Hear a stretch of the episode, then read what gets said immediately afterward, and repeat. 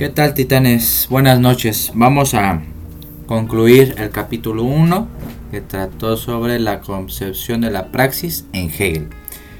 ¿Cómo concluye Adolfo Sánchez Vázquez este primer capítulo? Nombrando la conclusión balance de la concepción hegeliana de la praxis. Va a ser una especie de conclusión muy muy breve, les prometo que es breve. Vemos pues que para Hegel la praxis no es sino un momento del proceso de autoconciencia de lo absoluto.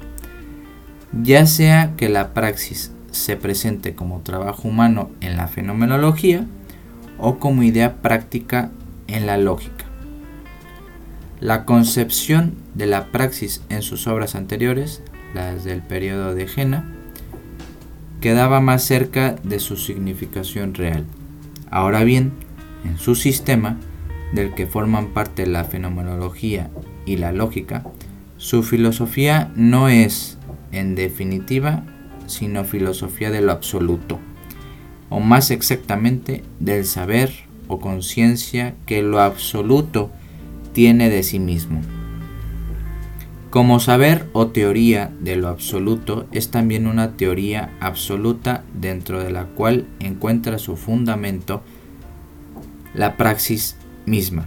En suma, la praxis hegeliana, en definitiva, una praxis teórica que solo encuentra su fundamento, su verdadera naturaleza y su fin en el movimiento teórico mismo de lo absoluto.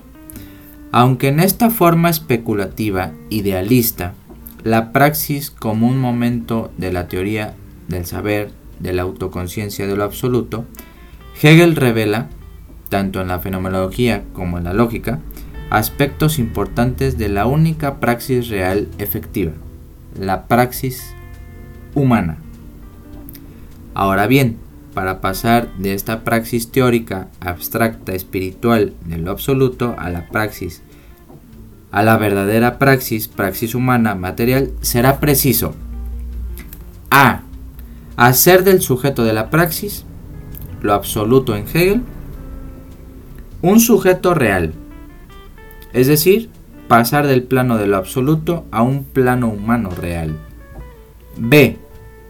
Puesto ya el pie en lo humano, dar a la praxis no el contenido teórico espiritual que recibe en Hegel, sino un contenido real, efectivo. El primer paso lo da Feuerbach, el segundo Marx.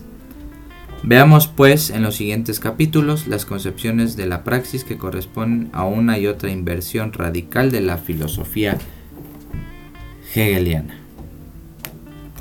Pues bueno, titanes, este párrafo tan breve merece la pena también ser leído dos o tres veces para que nos quede claro lo que hizo Hegel, intentando aportar a su concepción de lo absoluto, de la idea de bien, de lo teórico, de lo práctico, de la lógica, de la fenomenología, cómo intentó dar una explicación mistificada, idealista, sí, pero creo que lo que nos puede dejar Hegel es muchísimo, pero sí entender que lo humano en tanto absoluto, en tanto absoluto, puede tener implicaciones en la, en la práctica, en la praxis humana. Entonces con esto cerramos primer capítulo, titanes. Muchas gracias por escucharnos, por escucharme en esta noche. Nos vemos y nos escuchamos, más bien nos escuchamos la próxima ocasión con la apertura del capítulo 2, la concepción de la praxis en Feuerbach, crítica de la religión. Hasta luego, titanes.